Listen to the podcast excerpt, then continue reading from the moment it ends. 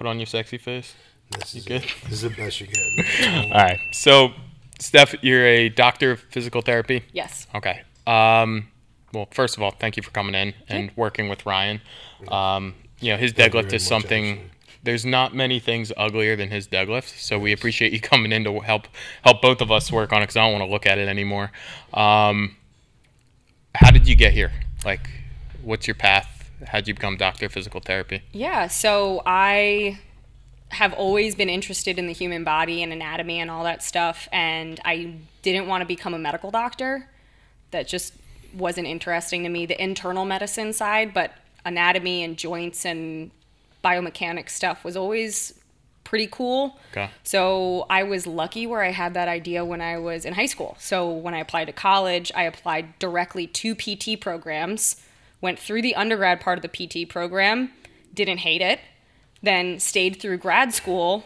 And as much as the grad school portion of it was terrible, uh, the stuff that I was doing and learning was really cool, and I was still interested in because I do know some people who went through grad school and then unfortunately realized, like, oh, this isn't for me Yeah. and I wasn't one of those people. I came out and started working for a corporate PT clinic and then kind of became a little burnt out on the PT mill side of everything. Uh, got a taste of private practice, loved it because you get to do whatever when you You can are make in a private difference. practice. Yeah, you can you get the time when you can work one on one with people and really put all of your brain and your effort into it. In in clinics when you're seeing three people on the hour every hour or every other hour, you don't have that time to sit and really think and make a difference in somebody because you're bouncing from person to person to person. You're going to PT I'm now, going to a right? Do you feel like that when you go there? Like you're I like on a factory line? No, I don't. Um, I don't know how corporate my place is that I'm going to. Though I'm not going to say like where it's at or anything. Right. But, but, like when I go there, it's like a small. It's they're like a bigger PT company, but like it's a small office. Mm-hmm. So like it's just that office. They don't like. No, I don't feel. I don't really feel that way. But I understand what she's saying. I felt that Yeah. way at places before, but Yeah. this one I'm going to all right. I feel like That's like great. ATI is probably like the most common one, right? Uh, maybe they're- out they're here, everywhere, Uh, yeah. where I was, it was different companies owned by Select Medical. They're kind of own the whole country. Uh, they're the, like one of the biggest PT conglomerates in the nation. They have clinics and they own hospital groups all over the country. And I think they're like the, they might be the biggest one, followed by Why does this sound scary? It's like yeah, like the picture just keeps getting darker. Like they're bigger and bigger and bigger. Yeah, I just picture some fat guy in a suit, just like um, So how did you go from uh, your interest in PT, right? So when you were younger, probably early 20s, Mm-hmm. um, how did you take that into getting your doctorate, right? And uh, into like powerlifting and that kind of stuff? So, uh, going, getting my doctorate in PT was always the goal from senior year of high school. Wow. And then went through and finished. But I've been an athlete my entire life. And I ran track and field. I dove competitively. no way. Yeah, I wasn't very good. What? Oh. I started when I was the kid who at the town pool would be throwing all kinds of tricks off the diving board. Really? And then my mom That's was like, "Okay, I guess we'll put you in diving." And this was when I was in high school. Yeah. And I went and I was very out of my depth. Uh, there was another girl who was also like a late joiner, and we used to we used to joke that we were just the worst ones on the team, which we were. Like, but then when anybody else would say something, the two of us would be like, "You can't say that." Um, but so true. That's about everything. I only I lasted in diving for about two years or so, and but I love track and field, and that was what my passion was. And my diving coach at the time, he was like, you know, you either have the option of you stay on this team or you leave for track. And I was like, okay, mom, come get me. Like I walked out of practice. I Right. I was I was sopping wet and just gra- walked over, grabbed my diving bag, and was like, peace, and What- never went back. what did you do for track? I was a sprinter hurdler.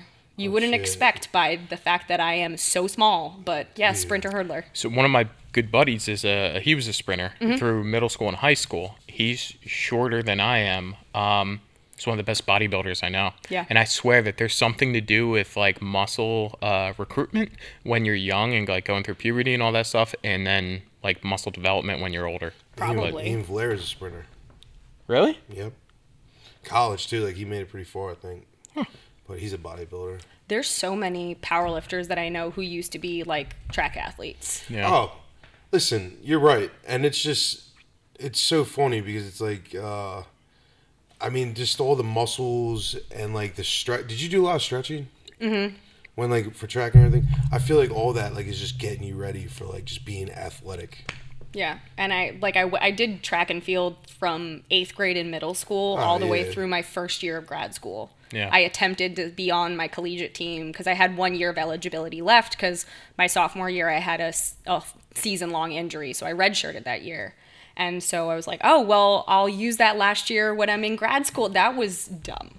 Um, the stresses of grad school and the demands of being on a collegiate track team. They Did you make the team though? Oh yeah. Oh, okay. I was. I mean, I was I mean, on the team. That's the Um, battle. I, like in in college, there's not so much cuts when you're like recruited and everything. I technically was recruited, but the woman who recruited me was fired. I shouldn't say she was fired. She had left the school before I think I had accepted. So my name never got given to the head coach. So track practice started and I wasn't there. I didn't join the team until like a week after. And then um, I just had to kind of show up and jump right into it. Okay, so athletics all the way up until 23? Uh, 2013, yep. And then my first year grad school, I just uh, I didn't eat well. I drank a good amount of beer. and I, I ended up gaining a good amount of weight. And then during that summer of 2014, I was like, okay, I don't like how I feel. So I started working out more. And then I was working out with my old track coach. Then my fi- third and final year of grad school. So now we're in like the f- winter of 2015. I missed competing. Like I had done a few years off. I was like, I need to compete in something. Like just going to the gym and training is not fun. Like I need a purpose. So I started powerlifting training because bodybuilding just wasn't as interesting to me. Um, but powerlifting, I was like, oh, I'm strong. I've always been strong. Like, let's go. So I started powerlifting in like late 2015, competed in my first meet in April 4th of 2016, and I haven't stopped since. Well, it's it's a lot more relatable, right? So like when you're competing in track or field, you were either the fastest or you weren't, and in powerlifting, you're either strongest or you weren't. Mm-hmm. Yeah. Right. Like it, it's relatively black and white. Bodybuilding's just this giant gray bubble. And uh, that's you know I have a similar story. Like I played baseball most of my life. Um, towards the end, I was in more of like a beer league mostly, even though we are in our teens. Um, the guys like took it less seriously after because I think like as far as like traveling com- uh, competitiveness and stuff, it really dipped off at like 15 on the private side, like Yeah. not in high school, um, but on outside teams. And then, um, you know, when it becomes less competitive, like you have a void and you don't even know it's there. Yeah. And then like you find lifting and you start being competitive in the gym with somebody and then you're like, oh shit, like there's that fire again. And then you just kind of take off and run with it. Yeah. Um, okay. So when did you finish up your doctorate program? 2016. So I graduated May of 2016 and started treating in October after I had passed boards and gotten hired. Okay. And And then you started competing. I, That's cool. yeah. So what are your numbers? Like your best numbers? I guess you So say. in in comp because Right. we're just gonna In go comp competition, yeah. numbers. Uh, I just squatted 315 at uh, nationals. Okay. I've hit 191 in comp, but I've also hit 205 in the gym for bench. Okay. and then deadlift is my is my event Yeah, and it. uh, currently my meet pr is 430 i've attempted 451 and it's going to be there um, but i just that was my fourth attempt at nationals so i i didn't end up getting it but it wasn't because the strength wasn't there it's just my positioning was gone because i was gassed it was a long day What weight class are you in? 60 kilo so 132 pounds Yeah, that's what I would have guessed. Thank you. Thank you for the pen. Yeah. I can't do kilos. That's okay. We uh when I was at Penn State, I actually voted on the the weight class changes, Mm-hmm. and uh, so we condensed from like I don't know maybe eleven weight classes to ten, but then they all changed, right? So it used to, like the traditional ones were like 181, 198, 220, Mm-hmm. 242, and then it changed to like 184, 205, and like I can't even remember the rest of them.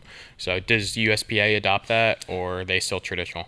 Yeah, USPA is still traditional. Yeah, that's good. um, USAPL like is the one who kind of transitioned over, but now that they've left IPF, they've gone back to traditional, and Ah. Powerlifting America is the one Yeah. who maintains the newer uh, weight classes, and they and they switched them around again.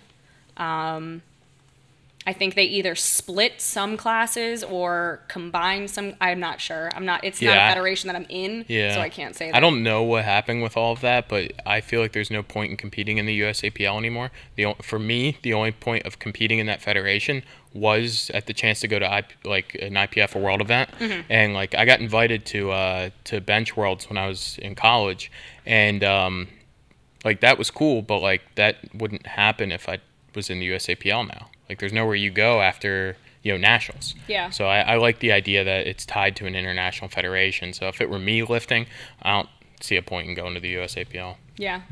Uh, it, and that's kind of the conundrum a lot of lifters are in if they're starting to pick a federation. So they, it's like, well, do I, do I want to be in a federation that has an international branch? Um, you know, what level of drug testing do I want to be in? There's so many different things that you can go with. It probably depends on how competitive you are. Yeah. If you're really competitive, you're going to go to that level where you can go international. If you're not that competitive, you're going to pick what's convenient. Yeah. Right. Like that's what it comes down to. USPA has their um, their branch of international as well. Right. I actually have been invited to be on their national team at Worlds in Gold Coast, Australia. Oh, Are you going to go? Yeah, Oh, cool. Yeah, When I'm is that? Cool. November third, November third through Of this year? Mm-hmm. Oh, that's exciting. Yeah, so um, being a national, and it's just competing for the team award. So it's you're one of the top six women who's on the the team, and they have top six men, top six women, and you're just competing for the the team award event. Right.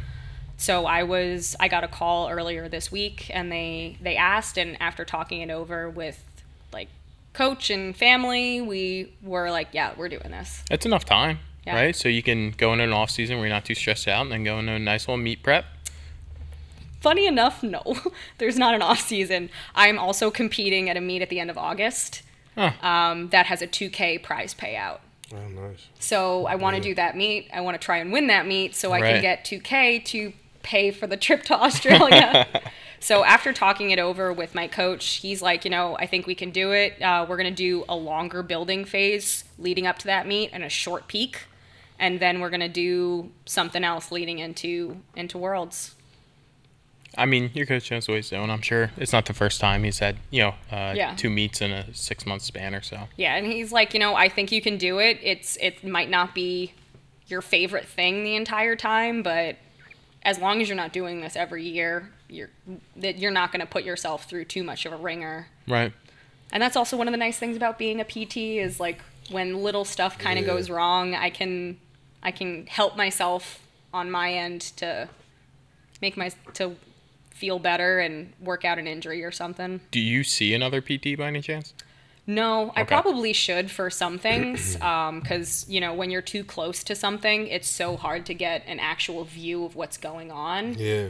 Um, but I did just meet someone recently, and her and I have very similar views on treatment and treatment styles. So if something goes, she's definitely the one who I'm gonna go to, Okay. Uh, because you know I can walk in that office and feel like I can turn my brain off because I know you're gonna treat similar to me, but different enough where you're gonna get a different result than if I did it to myself. Well, sometimes you need somebody to move things around, right? Oh, like yeah. you can't do that I yourself. can't work You're on my like own hooking up back. strings and pulleys. Yeah. Like there's no other way to do it. Yeah. I swear that's what I'm. That's what I was going to ask you because whenever I like, I have the Graston tools and like the Theragun, Mm-hmm. and like I swear when I do it to myself, it doesn't work. But when I have someone else do it, it feels great. Does the Theragun actually work at all though? So it, it works think so. temporarily for uh, decreasing muscle tension. Okay. Here's a pro tip. uh, put the muscle on stretch before you use it. So if you're using it on your quad, Okay. like bend your knee back and have some tension on the muscle, Right. you'll get a you'll get a better That effect than if like you were just kind of going into a muscle on rest. Thank you so much. Because I was telling you how I sit on my heels. Yeah. I always thought about like, man, it'd be nice to hit it with the gun right now. Gently, it will be Okay. pretty intense. So just kind of start with a light hand and work into it as you go. Oh, awesome. I will. My wife has one of those guns, and I've used it a handful of times. I'm like, this thing sucks. It doesn't like do it. anything. Yeah. I mean, long term, I don't think it. I don't look it for it to do anything. But sometimes, like if I'm, if I have like a knot in my back, or like I get done a workout and my legs like right now are like sore, Mm-hmm. I'll just run it on there. It takes the pain away a little bit. I don't know. I always put like a value, like what it does versus the dollar that you spend to get it. Yeah. So Well, it was a gift, so Well, hey, Thank you. then that's a great value. it's not even mine really. It's my wife's, but I Wha- take it. Um, prior to the podcast, we worked on Ryan's deadlift. Um, you had him doing some stretching, a little bit of mobility work and stuff. Um, where do you stand on like dynamic stretching, static stretching, when and how to apply them?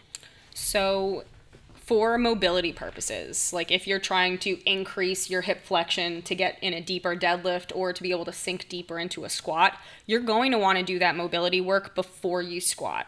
Mm-hmm. And a lot of people are like, you don't want to stretch that intensely before you do a big lift because it reduces your power. Yes, They if you only do it that one time. But if you're constantly doing that that mobility work and you're doing it before every single squat, you're going to strengthen through that new range of motion. When you say mobility, just can you clarify that? Like you're saying static stretching's okay? Uh, static and dynamic is Okay. mobility to me um, Okay. because you can do more dynamic things where you're it's a more continuous movement like a continuous articular rotations or CARs where you would be taking a joint through its entire range of motion and that would be more dynamic than to laying on the ground with maybe your leg out to the side and really working on like an adductor stretch kind of thing. Either one i think is fine to do and you just got to find the the correct program for yourself and what works for you. But in in the case of lifters and doing mobility and stretching before a lift if you're trying to improve your overall mobility and sink deeper into something or get a better get a, get better positioning you need to do that mobility work prior to training because you're going to open that that range of motion but then yeah in the beginning it's going to stink a little bit because you might feel like oh I can't build the right tension but as you work through that new range of motion, you'll strengthen and you'll maintain that new mobility because Okay. you're not going to be able to uh, just static stretch a muscle and then expect to maintain that that new range of motion. You need to strengthen at that end range to be able to hold yourself there. Okay. So for you doing the like the glute stretch that we did and then going in to do deadlifts is actually a great way to do that because you stretched out the muscle, but now you're sitting all the way into that new range and requiring your strength to be able to start from that new position as opposed to starting in that low position, then your hips raise up four inches and then the bar breaks the ground. That makes sense. This gives me a lot of relief because uh, I, I've struggled with a lot of hip issues, like Mm-hmm. outside hip. And what'll happen is, like, uh, you know, in the middle of a heavier squat, uh, it almost feels like it's exploding. Oh, right, okay. and uh, I battled with it. You know, at that meet that you hurt your shoulder at, I was dealing with the hip. You gave me that freeze spray, kind of Yes, fixed things a little bit, and uh, but the the only way I can really train legs with compound movements, especially a barbell, is by st- static stretching my adductors. But everything I read, everything I see is always like, "Don't do this, don't do this. You're going to be weaker. You're going to be more prone to injury. You know, et cetera, et cetera." But I'm pain free when I do it. So like, I, I feel like I've been going against the grain with that. But what you're saying is giving me a little bit of relief. You read too much. Gotta do what I do. Just don't read. You also have to, when you're reading those kind of studies, you have to think about what were the conditions of the study. Right. How long was it? Um, are these untrained or trained individuals? If you're looking at a one rep max after doing a lot of hip stretching, yeah, you're you're not going to be very strong because you've never done, you've never s- squatted or deadlifted or benched with that new range of motion. Right. So, you're like- changing the elasticity of the muscle. yeah, but if you're doing it regularly as your warm up, yeah, because if you're telling me that being, if somebody's trying to say, oh, you shouldn't do dynamic or static stretching before a workout, it's prone to injury, then like what is gymnastics and dance based on? Hmm. Like Yeah, like what if you warm up and then you do the the um, static stretching? Like say you walk on a treadmill for like twenty minutes. Mm-hmm. yeah. And then you do it. I mean, you're warm when you're stretching, right? As long as Isn't you're that the not same concept going to like crazy end ranges, even Yeah. cold static stretching, you're you're not gonna you're not gonna really injure yourself or hurt yourself at all. If yeah, if you came in from outside and you're like actually physically cold and try and get into the deepest Mm-hmm. hamstring stretch of your life, It just sounds yeah, awful. that's gonna suck. but if you are warm, you walked on the treadmill, you warmed up your legs, and then you start easing into like a stretch, then yeah, it's fine. Yeah. Since we're on the topic of stretching, um, how long are you supposed to hold a stretch, and how long does it take? You know, days, weeks, months to change your positioning. So I like to hold things upwards about a minute. Okay, Um, that's not that long. in It's yeah, like a lifetime, dude. A whole minute of holding a position, Dude, I'll I- be screaming When I was doing ROMWOD, it was like four minutes. yeah, like what three want. four minutes that Yeah. you're there breathing. Yeah. in one spot. Yeah, Yeah. And dude, my heart rate would go nuts. And then by the end of the four minutes, I would finally like have it calm down. but then your foot's numb, and then you Yeah. gotta like flop that. So anyway, back for to a little bit. minute. That sounds better. yeah. one minute. But it also depends on what kind of stretching you're doing. If you're just doing like a static hold stretch or you're doing a contract relax, which is kind of what we were doing, where I had you press your foot into the plate to contract and, and get that stretch there. That was And then relax where you relax and then lean into it a little bit more to take up that slack that you just created. Yeah. Um, there's so many varying numbers. I mean, you could probably pull multiple studies that show different things for different populations. I never give times to my clients when they're when I'm giving like a home program or something like that. I truly tell them like hold it until you feel like you're done. Because if you're just looking for seconds or repetitions of a mobility exercise, if it's a more dynamic range of motion mobility exercise, if you're thinking, oh, I need to do this for a certain time or I need to do this for a certain amount of reps, you're not always mindful of the quality of that stretch or that mobility. Okay. I feel that because I used to set my timer and yeah. So I don't I don't give like oh you should do this 15 times. Oh you should do it 30 times. It's like do it until you're done and you'll know when you're done. And if if that day you don't want to spend as much time on it, okay. That I don't I don't mind. But if there's a day when you do that one sh- stretch or you do that one mobility exercise for a few minutes or, you know, 40 repetitions, I mean, it's not it's not going to hurt you. What I like about what you told Ryan to do is it was 100% applicable for his lifestyle. Mm-hmm. If you told him that he had to come in here and, you know, walk around the block six times, you know, stretch his calves for 20 minutes, you know, do this for another 10 minutes, he wouldn't do it. You know, I could it- walk around the block six times, bro. no, you couldn't. Stop selling me short. Come on, dude. You'd be in a coffin walking that This, far. the, all right. Um, but but it was it's applicable for him. Like he can come in, he can do that, and he can just start lifting. I mean, in total, you're probably looking at maybe five minutes of his time. Yeah. You know, so it's not altering his life or his lifting. It's not taking away from him, you know, exercising or anything like that. Yeah. So most of the home programs when i give them to my my patients and clients i try not to make it like okay so this is seven exercises it's going to take you 45 minutes to get Yeah. through you're supposed to do this many repetitions i try and find stuff like oh you can do this during your zoom meeting calls oh you can do this while you're washing the dishes or you're in the shower or you're sitting on the couch um, oh, you're at the end of your day and you're just watching TV doing nothing, sit on the floor. Sitting on the floor, personally, I'm more likely to start just randomly stretching something. So if I sit on the floor, even if I lay down, I'll be like, okay, well, maybe I'm just gonna bring my knee to my chest while I'm, I'm down here. Oh, now it just turns into me stretching for on the floor a little while. So I try and, and give lifestyle changes as opposed to a rigid program. Yeah. Because people have lives and they can't have oh five days a week i need to do my 45 minute workout on top of everything else i have going on in my life right. it's it's not sustainable Where do you uh where do you stand on like foam rolling? If it makes you feel better do it I am not the biggest fan of just like rolling on a foam roller or um, kind of throwing yourself back and forth. But I know a lot of people who love it and it really makes them feel primed for their lifting. It's not hurting you. I don't care. You're not wasting my time. Do it. It makes me tired. When I foam roll, I get like sleepy. I, It's because you're probably laying on it. No, I mean I'm actively rolling. That's the only thing I use foam rollers for is I lay on them. Like I, I lay with it down my spine Yeah. and Oh, do that's different like great. thoracic mobility Yes. stuff. No, she's Yeah. not taking naps on it. Right, I know what you're saying. Yeah, I'll do like the Yeah. Yeah. like the You see alternating, the Yeah. hugs, the bank robbers. oh, yeah, something like that. Yeah. yeah. You gotta add But I in know those bank robbers. They're Yeah.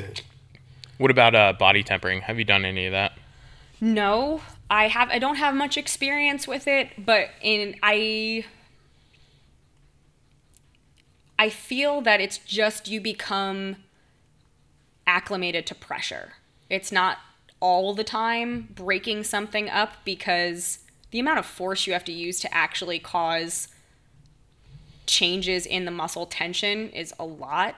Um, I mean, most most studies when it's done on massage show that it doesn't have much physical benefit to the muscle, but it mm-hmm. has a wonderful benefit to the person where they feel significant release from it. But when you look at, you know, the muscle during whatever study objective finding that they used to quantify it, it didn't really change much. Hmm. So if it makes you feel better, do it. Like for so body tempering, if you've if you've tried it and you're like, "Oh my god, it's the best thing. It's the only thing that's ever worked for me and I'm never going back to doing anything again." Go for it. But is it something that I want to do? Not necessarily. Um I guess I if if somebody really knew what they were doing and they're like, "Oh, we're going to go." Yeah, why not? You know, the, what's the worst thing that's going to happen is it hurts a lot. I don't know. Those things are like some of them are super heavy and they're right near your spine. I would hope they don't put something that's like 100 pounds on me. Yeah. Like, it, I'm small. Yeah.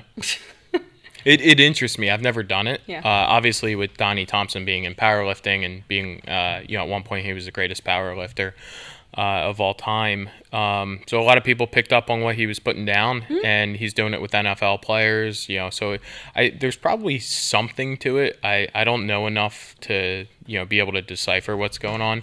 Um, but that's all. You know, that's the furthest I've gotten with is that it interests me. Yeah. So I- think it's cool. Um, I haven't read any studies on it. I don't know if there's been any studies conducted yeah, on it. It's so new. I can, in my assumption of kind of what I know about what happens uh, within the body, I think it's just your body acclimating to the pressure. So that's why you can tolerate it more. But I could be very much wrong. And the next, another guest that you have on here is like, so that's why she was wrong. And I'm going to give you every reason why. Well, no, I mean you're you're stating that you're not familiar with Yeah. it, but it, we're actually um, I'm trying to get him here, Nice. um, just because I want to ask him a lot of questions about it, and uh, plus I look up to him. He was on the cover of the first powerlifting magazine I ever bought. So, um, Bought a powerlifting magazine. Well, actually they were free at Okay, the at the all right, meets. that's what I was gonna say. um, but it, it was the Selling the first. It was like uh, what was that? Wasn't that Mark Bell's he magazine? had that like power Powerlift? or something. Yeah. Uh, He no. used to put all the rankings there, this is before I started. I don't know. Donnie was on the cover of it. It was when he had just totaled 3,000 pounds. He was the first one to ever do it. It was a big deal. He did it at like 46 too, so he wasn't young when he did it. Um, but I just remember looking up to him because I was just getting into powerlifting then. Can I ask something to you? Yeah. Mm-hmm. Um, scraping or Graston, whichever one. Well, how do you feel about that? I do it. You do it. Yeah. Okay. Um. So I love that. I love it. Yeah, it feels so. It's- good. It's the one thing I've gotten where like I literally have felt and seen the results. But go on. So I use scraping the most in more of like a chopping manner. So kind of how you'd use a Theragun. Mm-hmm. And Oh, I I have um, tools from Rock Tape, and they kind of look like if a if brass knuckles and an axe blade had little babies together. That sounds lovely. Yeah, That sounds awful. almost it, they they took it away from me when I was going through TSA and I had to mail it back to myself. Yeah. I flew out there fine, but on my way back, Yeah. TSA was giving me trouble and so I was like I'll just mail it. I'm not I I'm not checking a bag, so Yeah. Yeah. I'll just mail it home. It was the most expensive piece of mail I've ever sent. I think it cost me like thirty five dollars because it weighs like three You pounds. could like check the bag almost. What's check bagging like? Yeah, but then you got to 50 check it on the way back too. Oh, uh, oh yeah. I would have had to go through like everything again. So it was just like, just take it. It's fine. Yeah. Like I, I, I want to go home. So you do Graston. What are you actually doing during Graston? Because I, I, I see the people on Instagram with the, the steel blade and then they get all red. What's mm. actually happening during that process? So the the course that I took was from RockTape, and they uh-huh. focus way more on the neuromuscular aspect of it. That you're not affecting the muscle itself; you're affecting the neurons and the nerves that are sending signals to the brain, and then the brain sends the signals back to the muscle to have that relaxing effect. Um, so when you're doing more like quick brushing techniques like this, it's m- the idea is to stimulate the muscle and get better contractions. When you're doing those long, deep, slow, Yeah. you're trying to cracking the? you're fascia? trying to cause relaxation Oh. and just like a down regulation so the the the brushing is more an up regulation the deep pressure is more of a down regulation and then the chopping how i use it is Yeah. to is more the physical breaking up but you're not physically breaking up anything you're just allowing better mo- better glide sliding glide of all those muscles and layers because you're really not going to break up fascia i oh, mean Oh, okay. It's it's kind of hard to just physically do anything with your hands. I mean, next time you have a chicken breast, cut the cut that little skin off of it that it has, that little white filmy, and then take it between your hands and try and rip it apart that way. That's fascia. You're not going to do much damage. Huh. When when I had Graston done, it was back when I was still powerlifting. Um, my erectors were super thick back then, and that's what she scraped on. Uh, I noticed like relief almost instantly. Like eh, somehow, some way, it, it got through all that muscle, and I noticed like my mobility, even the way I like would stand, it just changed. Yeah, so that's the down regulation. So um, you're affecting the different mechanoreceptors in the muscle talks to the brain and the brain's like okay we're going to down regulate we're going to relax we're going to decrease that tension and that's exactly the effect that you're going for that relaxing effect like oh i can move So when would you apply something like that? Uh, if somebody has like a lot of tightness and, and soreness and pain, and not so much like, oh, I just worked out and I have that muscle fatigue, you can use it then and it's not gonna have a negative effect, and but it's not gonna have like a crazy greater effect. Again, you're just having that relaxation and down regulation. So anytime you have like a muscle that's just holding a lot of tension and it's just firmer than it really should be, it's it feels tight. It doesn't feel like it's moving. My so like your quads. quads. Yeah, my quads too. I'm gonna I'm gonna stop by. yeah. Yeah, this sounds great. Yeah, as you're saying it, like I can feel like the throbbing and like my muscles. They're like freaking so sore. But go on, sorry. Yeah, so uh, that's the down regulation is really what's going to cause that relaxing. So you you end up having decreased discomfort and increased motion and What, movement. what's the redness from? It's just the friction. Okay. And um, sometimes you're breaking blood vessels, like little tiny capillaries. There are some schools of thought where you want to encourage bruising, and because that brings the blood and the nutrients and everything. And then other schools of thought are like, if it happens, it happens. If it doesn't, like, we're not going to try and make this person bruise and bleed. Makes more sense. Yeah. So think. I, I subscribe to the thought. I'm sorry. Um, I subscribe to the thought of if the bruising happens, it happens. But I'm not gonna sit there like going after your leg or your arm or back to like cause bruising so that we can bring nutrients and blood to the area. Like What are the top like body parts that you typically apply Graston to? uh, That seem to be the most common.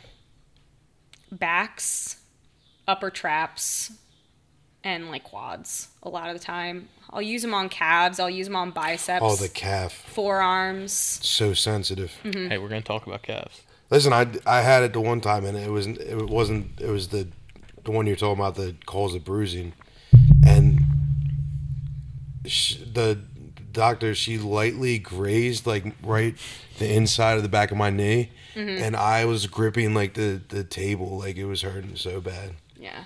I try not to do a lot of treatments. Like you should uh, to me, I want you to be able to relax. I don't want you to be sitting there like white knuckling a table. Right. Because when you're when you're doing that, your body is like in a a defensive state, like Yeah, because it's under sure. attack. Yeah, So yeah. it doesn't allow that relaxation. Yeah, Um, I was so like gritting my teeth the whole time. And that's one of my tips when I give people stretches is Mm. you should be able to have a phone conversation, like a business meeting phone conversation. Oh, I love that. Thank you. Like you should feel a stretch, but you shouldn't be holding your breath. You shouldn't be like wincing and trying to force it as far as you can. You want to be able to breathe into it and use your breath to increase space and relax into it. The only thing you're going to be able to do is lay down. I know.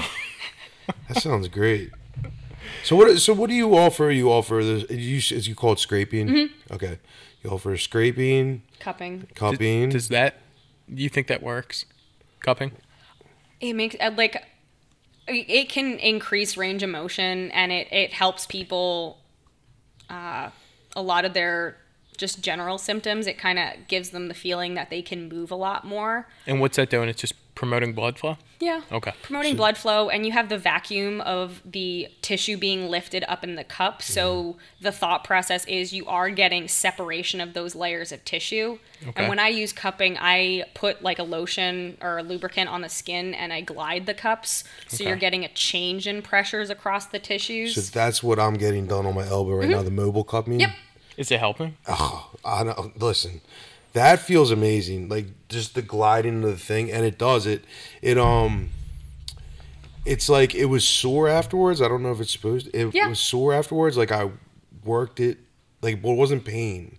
Like It like was you it train was getting- forearms like it or was, something? Yes, like it was getting worked on. Like I felt relief from it. I'm still. I have really bad elbows, so like I'm. s- We're still working on it, but like the first time uh, she did it, I was. It was just like a good sore afterwards, but um, it did give me like instant relief though. Like you said, it feels like it was pulling. Like the what is it pulling? The tissue. It's Yeah, just lifting and yeah. getting separation through all those ti- the So you- layers of tissue. So you do the mobile cupping, you do the scraping. I do dry needling. Oh, uh, which wow. is like a form of acupuncture. So it's under the umbrella of acupuncture.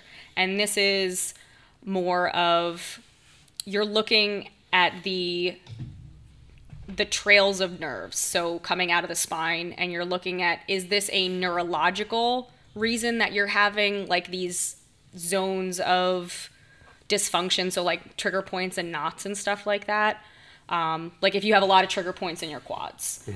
While assessing that and i could just take a needle and pop that through and you know you get a twitch effect add some tens to it so you get the contractions through the whole muscle but if you're just doing that you can be missing a lot of things so you want to look at a full neurological exam of how the muscles are functioning so that you can find out oh is this just like a it's a quad issue or is this all from the nerves that stem from this nerve root and you can track it all the way down the leg kind of thing I'm just thinking like neurological pain. Like, do you think that people have like uh like shadow pain at sometimes, or is that what that would be called? Uh, no, so I wouldn't Ghost say pain? that it's a like a phantom F- phantom That's pain. what it is. Yeah, I was close. It's uh, think of it more that like a nerve. yeah, it, it's following the trails of the nerve. So you have all the branches and nerves coming off the spinal cord. They all branch out, but then rejoin and then branch out again, and they you can end up having symptoms of different pain and uh, those kind of trigger point areas. They all fall along like a little pattern, almost like a stream, all the way down the leg. Is that type of pain typically like more chronic? It can be um, because it's it's yeah. I, I would just say yeah. like sciatic pain. It it's it comes it like runs Yes, down the leg, right? But no, so that would be more uh, in in the medical field. We call that radicular pain, as what like sciatic pain. ridiculous. Like I'm ridiculous. Is that No, okay. just that statement is. okay? So a radicular pain is a nerve pain or some kind of pain that is felt away from the actual area of dysfunction. So in uh, a, a disc herniation, you feel numbness in your toes. Well, your toes aren't the thing that has the problem. It's the disc pushing okay. on the nerve, causing symptoms into the foot. So, um, muscle can also put tension on nerves and can lead to similar effects, but not necessarily as great because it's not as much pressure that's being put on the nerve. So that was with my elbow because it hurts right here. Mm-hmm.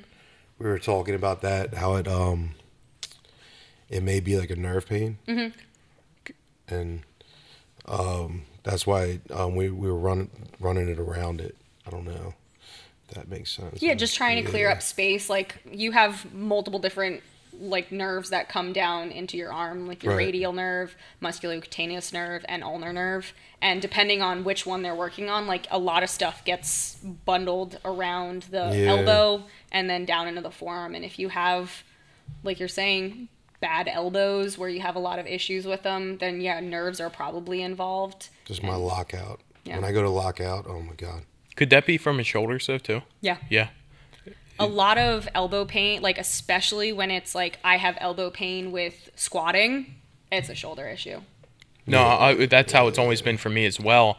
Um, but usually that shoulder issue for me was actually like a lower trap issue. And I don't know if there's nerves down there, but what would happen to me is I would just be sitting there, I'd feel fine, and then all of a sudden, I the first time it happened to me, I actually thought somebody was holding a lighter to my tricep. Uh, it's like somebody's burning me, and I uh, there's nobody there. Yeah. And it was just that sharp pain, and uh, and then it happened a few times, you know, after that, and I realized what it was. Yeah, it can it can happen from the position of your scapula is is not being held where it should be and you have a bunch of nerves that come off of your neck and then come kind of over the front of your body into your armpit. It's called your brachial plexus. And when you have poor shoulder positioning um, with certain motions you can end up with like those nerve symptoms. I personally end up getting uh, shocks on my elbow that go all the way down to my pinky when i'm deadlifting Yeah. sometimes Is that from low bar squatting, like putting the pressure on your elbows? Um it's from my my shoulder position like so i have i have scoliosis Okay. so because of the way my my skeletal structure is it puts my shoulder in a more like rotated forward position and I have to do a lot regularly to maintain its its position there. I can't just do like rehab for 6 months and be okay like I need to do that all the time or else my cuz it's my physical skeleton that wants to move in that direction. So I have to kind of derotate myself and that's where it comes from. So my scapular position changes and just something moves in such a way where I get the sparkles. I never even paid attention to that until I was probably like 26, and uh, a customer had come in the store. He's a chiropractor, and he starts like basically making fun of the way I was standing and how my shoulders were rotated forward. And he's Mm-hmm. like, "You have to come see me, man. Like this is getting bad." And it, it's just not something I ever paid attention to until Yeah. he said that. And then I started looking around, and like I feel like almost everybody from 20 to like 25, when they're still in the elementary part of lifting, like almost everybody's shoulders come forward like that. Do you see it a lot in the gym? Yeah, and I also see it in like upper levels of of uh, lifters as well, in bodybuilding and powerlifting. Um, people who are just so chest dominant and they're more ro- rounded forward, and then being in that position and not straightening out, their upper back becomes more rounded as well. So they just have a hard time straightening out and I'm I'm actually currently working with somebody who's dealing with the same kind of problem. When he would go for his when we looked at his overhead mobility, his arm got to like here and like here. That's me. Yeah, same here. Well, my left arm will go all the way. My Yeah. right arm won't go anywhere. Yeah, so for him it was getting his shoulders back and down, but then also getting his spine a little straighter. Um, you know, you can have eight different people with the exact same symptoms, and they're the eight, eight different treatments. It'll follow similar styles and similar exercises, but the focus of the exercise or treatment is going to be different. All right, so we got to dry needling. Mm-hmm. Okay, what's next? Uh, I also do custom mobility programs. So if you're want to work on your overhead mobility or your ankle mobility, hip mobility, I can build you a program based on what your limitations are and have you improve that way. Um, some people, it's not even necessarily the exercise; like they're doing all of the the stretches and exercises that I would give them, but their intention or their posture positioning with their body is off. So they're more just cranking on a joint and ligaments rather than stretching them or strengthening a muscle. So I, I give the custom mobility programs. So you come in, we do a little assessment, um, then I, I build the program for you and take you through the entire thing so that you know how to do it appropriately. And I always tell people, like, hey, if you're in the gym and you have a question, come up to me. Like, it, it's fine. Like, like I'll I'll I'll give you your form cues and I have I have previous patients who show me their lifts all the time and like oh what do you think of this like I've been working on this what do you what do you think kind of thing and then um, You do you do massage? yeah but it's more like just quick relaxing massage with like on top of with some stretching on Okay. top of it um, and those It's are not all with the candles and the, the dim lights. No, and, no, no, no music. No, uh, it's, it's, you know, 20, 20, 30 minutes of just getting after whatever I feel is going to help you best kind of thing. Do you think like deep tissue massage and all the different types of massages? Do you think they have their place? Yeah. Yeah. So, um, also at um, Power Build KOP, we have PJ, uh, and he, muscle mechanic. Yeah, that's the guy I actually reached out to. He used to be in like Reading, right? Yeah, so he he also used to be. Um, I think he had like an office in Warhouse, but he's That's- worked in a whole bunch of places. So we were talking to him at one point. and he he's deep tissue specialist, and I refer people to him, and I go to him myself. He's a phenomenal therapist. Um, he really knows what he's doing when it comes to like especially if you're a bodybuilder and you've just you're carrying a lot of resting fatigue and soreness and you have like you're looking a little bunched up and you're you don't have that symmetry that you're looking for he just knows how to get in there and and create that separation and pull it out for you He's a pretty big guy himself too, Yeah. right? So he's like just like you. He's like about the life, right? yeah he, So he gets about it. the life. He gets it. exactly She's about that life, of course the muscle life. That is interesting though. When you graduated, is when you started um, powerlifting, mm-hmm. and then through that, do you think that like influenced? Obviously, like influenced where your career went. a thousand percent Right.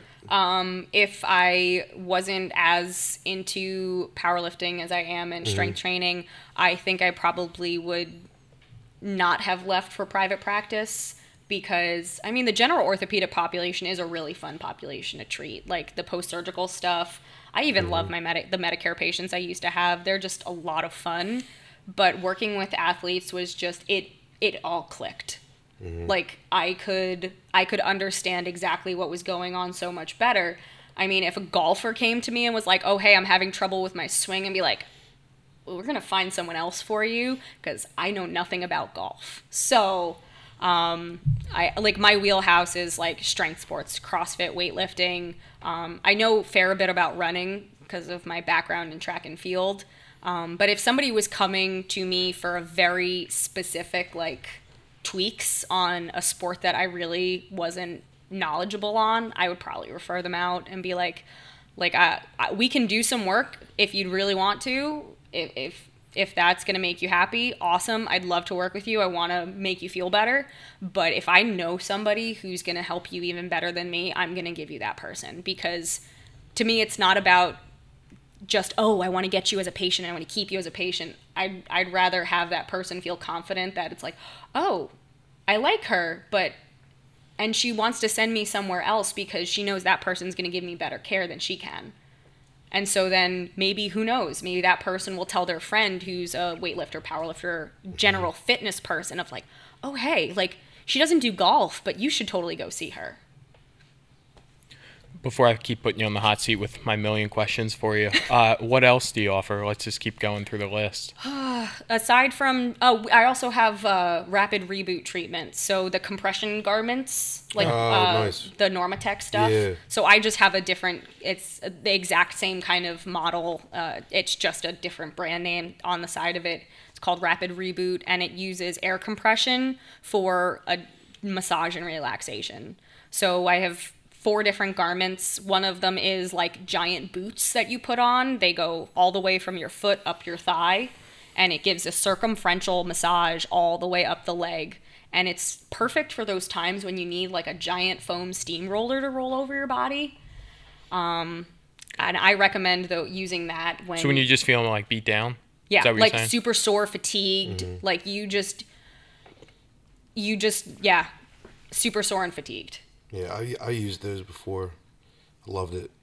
And then I used the shoulder one too. You have that one? Mm-hmm. Yeah, I have both shoulders and I have hips as well. So it gets like nice. hips and low back. And a lot, most of more guys like the hips ones than women. Um, I personally love the boots. I'll put that on for 45 minutes and almost fall asleep. It's so relaxing just sitting in your chair. because it's hitting your feet. Yeah. And just everything else in general it's just so comfortable and relaxing um, it because it starts inflating at like the foot and the ankle and then it does the calf then it does around the knee then it does the upper thigh so it's it's very relaxing it's very comfortable and it just feels like a nice big squeeze to your legs Yep. What else? I feel like it just keeps going. uh, aside from pt that's, now we've kind of exhausted the list Okay, I'm going Like- right right back to my questions. Then I'm just gonna keep going. Uh, one of the things I learned from um one of the John Meadows ebooks Mm-hmm. was stretching during lifting. Right, so you'd hit a hard, excuse me, like a, let's say halfway through your workout, you were doing leg extensions, and you'd hit a really hard set, and then you'd stretch out the muscle. Um, for me, that was like an efficiency thing, Hmm. right? Is because I, I would just be standing there anyways. I might as well stretch. Then I don't have to take time out of my day later to do it yeah do you think there's any value to intra workout stretching? I mean, I've done it before and it makes me feel better in the moment. So, yeah, if it, it makes you feel better and you're not like taking away from your training because you're going to go lay on the floor and stretch for 45 minutes, yeah, just hitting a quick something to to feel that lengthening and feel like the moving of the pump so you don't feel like you're just a one giant ball of whatever. Do you think it has? Do you think it could contribute to muscle growth? I don't know. Okay, I'm not sure. It does make me feel better. Like when my quads are all pumped up, and just stretching them out just gives you enough relief where like I don't know, you just feel like you can get another set in. Like I, I can keep going now. I can keep going now. yeah. Yeah, I mean, it would it would be similar to me like of walking it out after like a set of something. We're just taking like a little walk in between, just getting a muscle stretch that moving in a different way than you were just doing it. So you get that feeling of relaxation and oh, I can actually continue on doing this as opposed to like falling into a ball of cramping on the floor. When earlier we were talking about, excuse me, we were talking about um, the shoulders leaning forwards, and do you think that's a correction through like muscle building, or do you think that's a correction through mobility work? It's going to be more strengthening because you need the physical strength of your muscles to pull yourself back into that position. Um, I am not a fan of the like the bow tie things that you can wear to pull your shoulders back because it's just holding you there. You're doing nothing to hold yourself there. So if you're not building that internal tension, it's it's not gonna it's not gonna work and maintain any benefits. I think why he made that and how it was used were actually two different things. Yeah. Yeah, I think the the message got lost there. yeah. But I, I think he originally made that to position yourself better for relief during like a heavy squat, Mm-hmm. right? To, to give yourself a little bit of shoulder relief, not to like change your posture or anything like that. and that's what people use it for. They yeah. Mm. don't use it for that intended of like of almost a reminder of being a little bit more open. Um, and people use it in the sole purpose of like, oh, it's gonna hold my shoulders back and I'll have better posture. No, you just need to learn how to hold hold yourself there.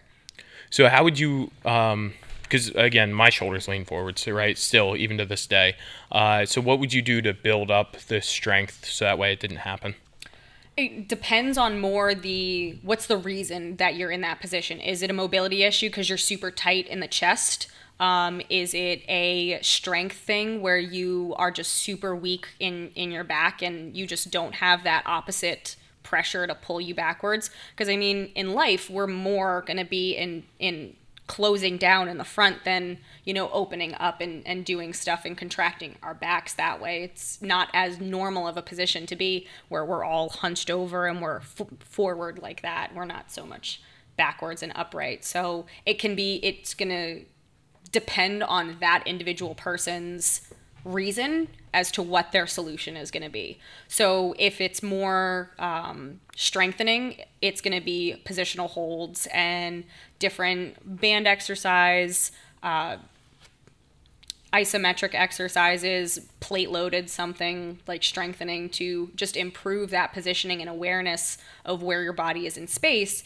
Um, there are so many studies that have been coming out recently showing that, I shouldn't say so many, but more studies are coming out showing that posture does not have a correlation to your pain. So you could be a very forward rounded person it's going to be how often are you taking yourself out of that position? Are you able to bring yourself out of that position? Because if you're constantly like hanging forward, yeah, you're going to feel a lot of tightness in back because your body is physically trying to pull you back upright. That's where that tightness comes from. So people who constantly feel like, "Oh my god, my upper traps, my upper traps, my upper traps, like my shoulders are always so tight."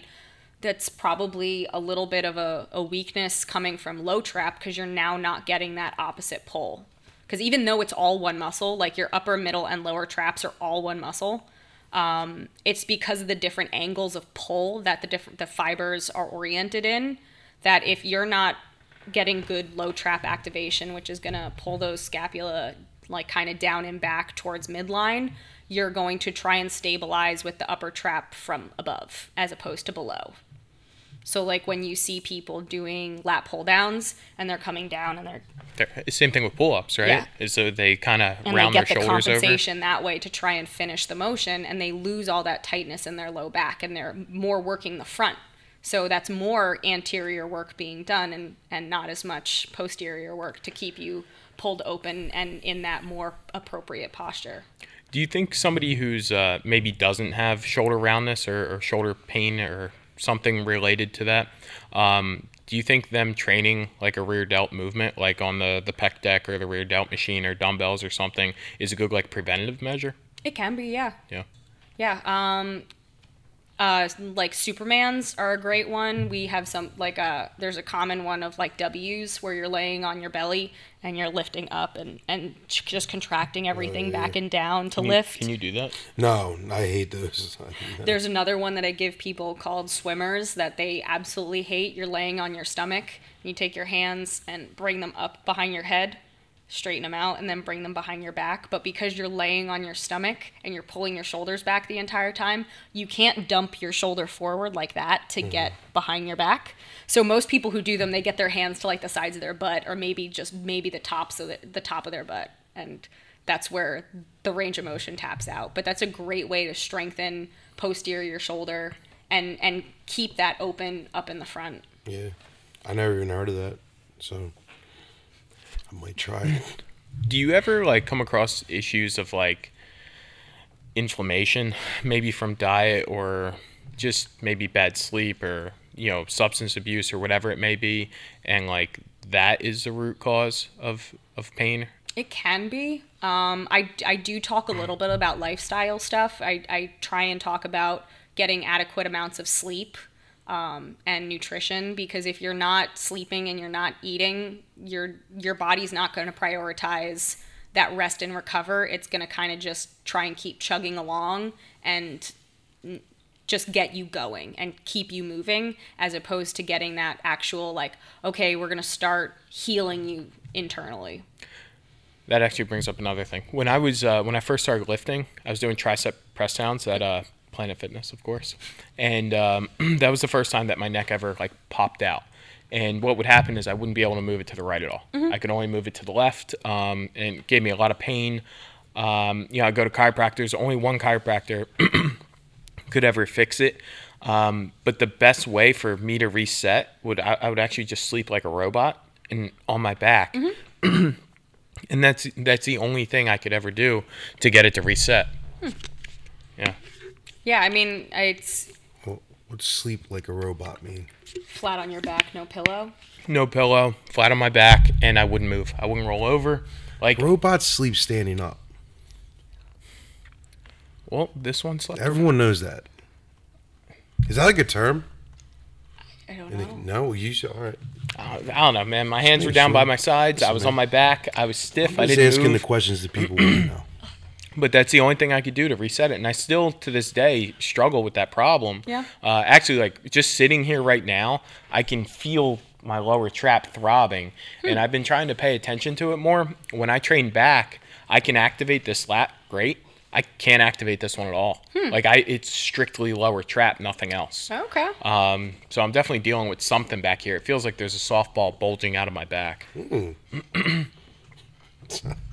what? I'm not allowed to I have don't know why I thought only that you was can. funny. only you can have Yeah, it was like, problems. yeah, it feels like a softball. out of my back. I'm like, oh, that's nice. Sounds awful. Jeez. You okay there? You Yeah, a I'm, bit I'm of a dying. cough? I struggle with allergies. Is that right? I think I'm allergic to your bullshit. You didn't even hold on to that one there. you keep that in the old book. That's it. Um, you have anything else? Um. Well, we we covered a lot. Um, Oh, I want to talk about calves. Yeah. All right. I know you're not a bodybuilder, and I know it doesn't really uh, get you going the way powerlifting does. But I have a theory, and I can't prove it because I have small calves. Okay. But my theory is when people train calves, they're not actually training the muscle of the calf. They're training whatever's right underneath it. Is that still considered a calf? The soleus. So not like the gastroc, not the big muscle. not the big guy. Out. Yeah. So we had a calf machine in here, Uh-huh. and it was a standing calf. And because of where the pivot points and uh, you know everything where uh, when I would use it, I would only train right under the calf, and it would drive me absolutely insane. Right? And then we got love this. that thing. I hate that thing. I love It that was the worst one. piece ever. Um, but then we got this little seated calf from Hammer Strength, and no matter what, all I do is actually hit the top of the calf, like the big meaty part. Yeah. Uh, go ahead. So you're in in like a seated calf raise, you're getting more soleus, which is that deeper muscle. You could just be hitting it at different angles and feeling it more or less in different places. The standing calf raise, you're hitting more of that gastroc, so that big the big bulbousy muscle. The soleus is what's going to make the gastroc pop out. Okay. The only time my calves even looked remotely big, not big, better, Okay. better, uh, was when I was doing a ton of incline cardio. Yeah. Because I think that there's something to do with ankle flexion, right? And the mobility of it, and then the activation of the muscle. But for me, it was like a month of incline just to build up my, my mobility on my ankle. And then all of a sudden, I started feeling it in the calf, and then the calf grew. Yeah. So, do you think there's anything to my theory of Did you measure it? How'd you know it grew? I saw it in pictures? Okay. All right. Wasn't the lighting? It wasn't the lighting or the angle, but the guy was Were a they professional shaved like they photographer. are right now? They weren't. Okay. They weren't. So they would have been even bigger. Um, but I, I feel all right. So my theory is first, your your ankle has to have enough mobility, uh, and then two, you have to be doing the c- proper movements to activate that part of the calf. Yeah. Before you can say that your calves are genetic. Yeah. Okay. So I'm onto uh, something. this is my own personal theory right now. Guys have a lot of theories on calves. Oh yeah. Well, we just sit here and think about them. So I've I've recently been getting into and looking more into foot strength and foot stability and foot health and stuff like that. Okay. And my brain theory is that when you have better grip and strength through your feet and better um, dexterity of your feet, and you you can you have to look that you have up. strong feet, you're going to have bigger calves because all of the small muscles that control your toes and the midfoot and everything, they have a lot more muscle bulk to them. So it's going to fill out that entire circumference of the calf as opposed to the two main muscles, which are the gastroc and the soleus. So getting more of like the um, like just other muscles on the side of the calf and and deeper to the sole, like deeper to the gastroc that can help push everything out and you're creating more volume internally so that it everything looks bigger on the outside. All right. So I have two questions. One, why do heavier people have really good calves? because That's they not have true. Uh, a, a lot of them do though. Like a lot of bodybuilders, like um, like Evan Centopani talks about it all the time. Is uh, he was a bigger kid, and then he ended up with really good calves, and you know, he diets down, and you know the calf muscle and the structure's still there. Uh, and I don't think it's uncommon. I mean, I see a good amount of people that are your size, and they're not bodybuilders, and their calves are amazing. Okay. so it, it's going to be having to do with how active the foot is while they're walking. But do you think it has anything to do with like the load? It could be. Um, I can just picture him just staring at all these big people walking around, like, let me see them things. Taking pictures? The Yep, like he's writing notes, like my theory. the amount of time I watch Yeah. people walk though and Yeah, analyze think about their that. Like. No, no, no. guy watches the time. calves all the time. So you do it too? Yeah, I watch See? people's gait. Like, uh, I'll be sitting in the airport and watching people walk past, and I'm like, okay, so that person is doing this Really? and that and this and that. One of my friends at Penn State, he put this in my head and it never could leave. So he said, you have to, before you marry a girl, you had to watch where her calf attached. Oh my god. He said if she had high insertions, she was more likely to stay thin, and if she had a, a, a very low insertion, Okay. then she was more likely to be heavy when we were older. okay. This is horrible. That was his theory. So then it just started making me start looking at people's calves. Okay. So I don't know uh, if it's true. Where Where's your wife's attached calves attached? She's like there? right in the middle. That's Oh. the problem. oh my god. That hey, I hey, can't- I had to check off the box. I look at all calves. He doesn't discriminate. Yeah, based on no, I appreciate all calves. Listen, beggars can't be choosers. I appreciate all calves. My wife has wonderful calves. I like your wife. But you looking at her calves? I'm not. Yeah. Ma- I'm not married to her. Just staring at my wife's calves. Calves, You not can look calves, at the calves. by the you way. can't touch the calves. yeah, Too many people say calves. Calves. calves. Calves. With a V. Whatever you say. Yeah. Okay, so All right. anyway, enough of that. Yeah, I now I can't remember what my other part of that theory was. Let's see if I wrote it down. I think we're good on calves, dude. That's enough of the calves. All right, we're gonna. I put saw the- you have the bear. You have uh, minimalist shoes, though, Yep. right? That's what I I have been pricing them out and looking at them like all the barefoot time. shoes. The Vivo Barefoot Yeah. is what I have. Yeah. So you got the Vivo ones. Um, how long have you been wearing those? since I since like I got them in December. This is the only shoe I wear basically Right. now. I squat, I deadlift, I bench in this shoe. So you squat flat footed. Yeah. Okay. All right. A lot of the time, especially with, with uh, women lifters, they have lifters on. Yeah. Now I don't I don't use lifters either. I use a flat shoe, but I really have I haven't bought a pair of minimalist shoes yet because one I don't have the money for like the really expensive ones. They're like hundred and eighty dollars. You can find um Yeah, Gucci flip flops. Yeah, I, I wore them for five years straight. That was only I wore those every day. you can find like more price appropriate options and not like the priciness of Vivo Barefoot on Right. like Amazon. I think Zero X So Zero zero's spelled a little, X. little cheaper, but not not by much. I, I go on Amazon and they have like all the bootleg ones, right? The bootleg Vivos. So I'm like, I wanted to try them to see if I liked them. But have you ever owned a pair of those, the bootleg ones? No. Okay. I'm just curious because I'm gonna end up getting one of those just to see if I like walking around all day with those shoes on because I, I too watch uh, Chris Duffin and talk about the foot health and Mm-hmm. Yeah. everything. And uh, like you saw my feet today, they're very flat. Yeah. And I think that is the reason for a lot of like pain through my legs. Do you have genetic flat feet? yes. Yeah. Okay. So Yeah. it, Been flat my whole life. with uh with transitioning into a more barefoot shoe Right. with the wider toe box and everything grade yourself into it if your feet start to bother you Mm-hmm. take them off and switch to a different shoe for for the rest of the day because kind of like forcing yourself to be on your feet like that is gonna it's just gonna be uncomfortable and That's sore interesting. and cause increased pain there's no reason you should be pushing through pain like that Pain in the arch. yeah, like Yeah. or just foot pain. Like if the ball of your foot it. is bad, if the heel of your your foot's feeling bad. I just switched to my work boot is a higher heeled boot. It's like it's called a logger's boot, logging Mm-hmm. boot. And uh, just switching to that, I've never wore those before, but doing what I do now, all the guys that I work with wear them because they say it's more comfortable. And it is, but like switching to that, like a higher heel, was br- giving me a lot of foot pain. Yeah, And I was like, I'm just gonna fight through it. on the ball of your foot, right? Yeah. Yeah, it's because all your weight's yeah. been shifted forward. Or- so now you understand when women have been wearing heels for six hours, how their feet hurt. Yeah, I do. It's and that's only an It's a two inch heel. It's a two inch heel. Imagine yeah. you're wearing four. No, I don't want to. I don't think I look very nice in some heels. I think it would make your calves look great.